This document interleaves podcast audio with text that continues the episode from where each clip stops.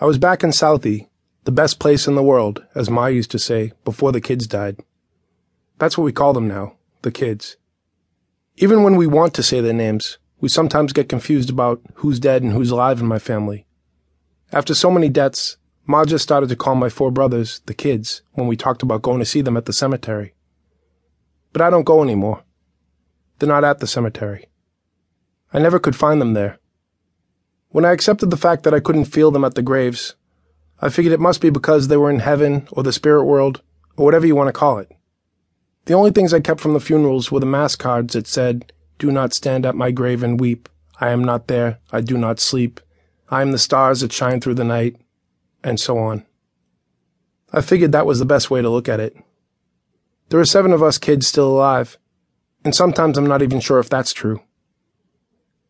I came back to Southie in the summer of 1994 after everyone in my family had either died or moved to the mountains of Colorado. I'd moved to downtown Boston after Ma left in 1990 and was pulled one night to wander through Southie. I walked from Columbia Point Project, where I was born, to the Old Colony Project, where I grew up, in the lower end, as we called it. On that August night, after four years of staying away, I walked the streets of my old neighborhood and finally found the kids. In my memory of that night, I can see them clear as day. They're right here, I thought. It was an ecstatic feeling. I cried and felt alive again myself. I passed by the outskirts of Old Colony, and it all came back to me. The kids were joined in my mind by so many others I'd last seen in caskets at Jackie O'Brien's funeral parlor. They were all here now, all of my neighbors and friends who had died young from violence, drugs, and from the other deadly things we'd been taught didn't happen in Southie. We thought we were in the best place in the world in this neighborhood, in the all Irish housing projects, where everyone claimed to be Irish, even if his name was Spinoli. We were proud to be from here, as proud as we were to be Irish. We didn't want to own the problems that took the lives of my brothers and of so many others like them poverty, crime, drugs. Those were black things that happened in the ghettos of Roxbury. Southie was Boston's proud Irish neighborhood. On this night in Southie, the kids were all here once again. I could feel them. The only problem was no one else in the neighborhood could. My old neighbors were going on with their nightly business, wheeling and dealing on the corners, drinking on the stoops, yelling up to windows, looking for a way to get by, or something to fight for. Just like in the old days in this small world within a world. It was like a family reunion to me. That's what we considered each other in Southie family.